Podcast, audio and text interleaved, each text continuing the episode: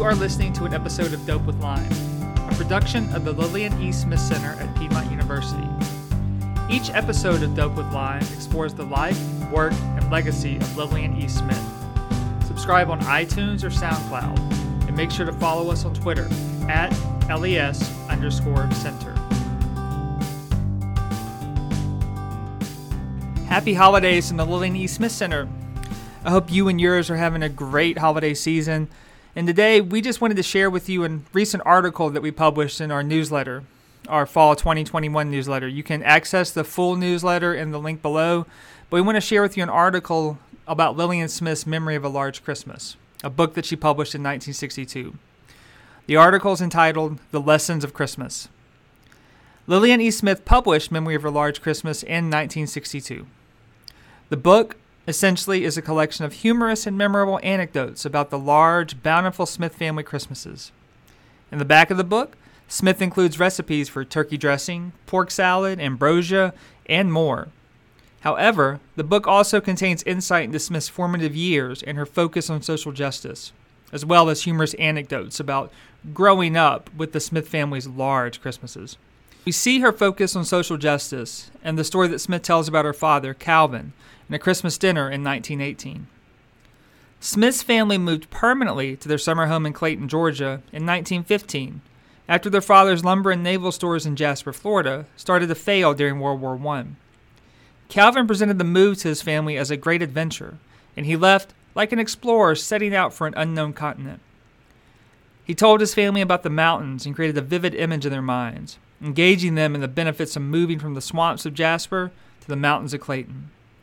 By nineteen eighteen, the war had caused the Smiths' financial status to dwindle, and they had to downsize. As Smith writes, "We were not alone in being poor. Times were hard in the South, much harder for most than for us," our father often reminded us. That year, Calvin invited the chain gang that was working on the road down the mountain to have Christmas dinner with his family. Forty-eight men were in the chain gang, and they were residing in two shabby red railroad cars. When Calvin approached the gang's foreman, the man asked if Calvin wanted to invite all the men to dinner, and Calvin replied, "We couldn't hardly leave any of the boys out, could we?" On Christmas Day, the forty-eight men came to the house. The men were incarcerated for various crimes: murder, rape, arson, bank robbery. Calvin greeted them on the porch, read the Christmas story, and invited them into the house. He mingled with each man, asking them about themselves and their families, and telling them about his own. When the dinner was ready, Calvin asked one of, as Smith put it, the killers, to go help his wife with the food. At that, two other men, one in for raping and another for robbing a bank, stood up to help. At this point, two of the guards approached the door to block the men's exit to the kitchen. Calvin responded to the guards, "The boys will be all right." The men went into the kitchen and returned with the pots and pans, setting them on the serving table. After the men left, Calvin read a letter from his daughter in China and started to look over some books.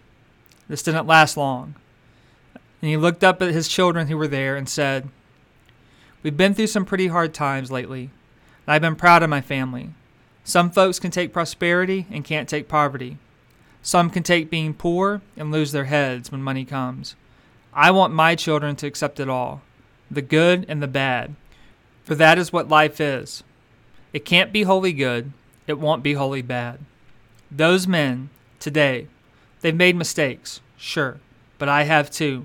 Bigger ones maybe than theirs, and you will. You're not likely to commit a crime, but you may become blind and refuse to see what you should look at, and that can be worse than a crime. Don't forget that. Never look down on a man. Never. If you can't look him straight in the eyes, then what's wrong is with you. The world is changing fast. Folks get hurt and make terrible mistakes at such times. But the one I hope you won't make is to cling to my generation's sins. You'll have plenty of your own, remember? Changing things is mighty risky, but not changing things is worse. That is, if you can think of something better to change to." Calvin's words remained with Smith. Throughout her life, she spoke up against injustice, being vocal about numerous issues. She looked at people as people, not as inferior, She recognized the past, specifically the mythologized Southern and American past, for what it was, a false narrative constructed to maintain white supremacy.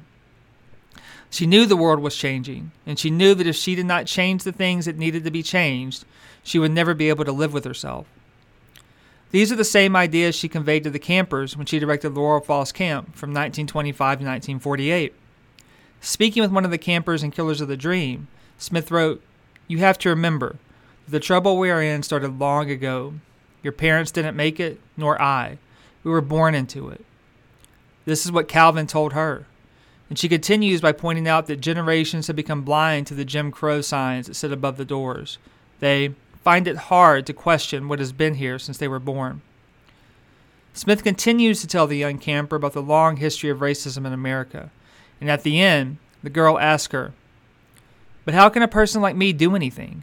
No matter how wrong you think it is, laws are against you. Custom is against you. Your own family is against you.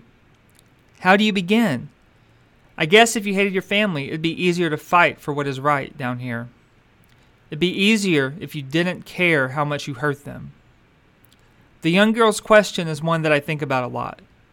Is it hate if you call out the white supremacist and racist actions of those you love? Or is it love? Is it an act of love that you want to educate those close to you about the systems that oppressed others, and possibly even themselves?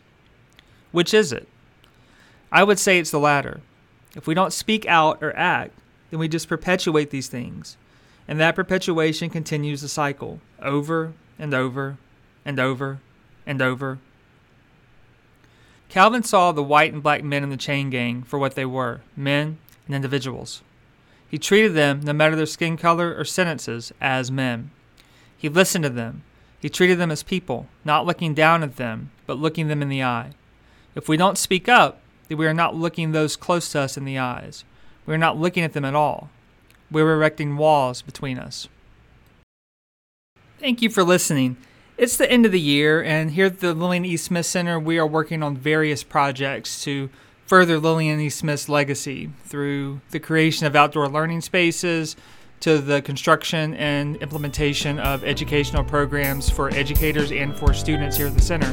If you would like to help us support these programs through your end-of-year donations, you can do so by visiting www.piedmont.edu backslash giving dash LES dash center. Here's wishing you and yours a happy holiday season.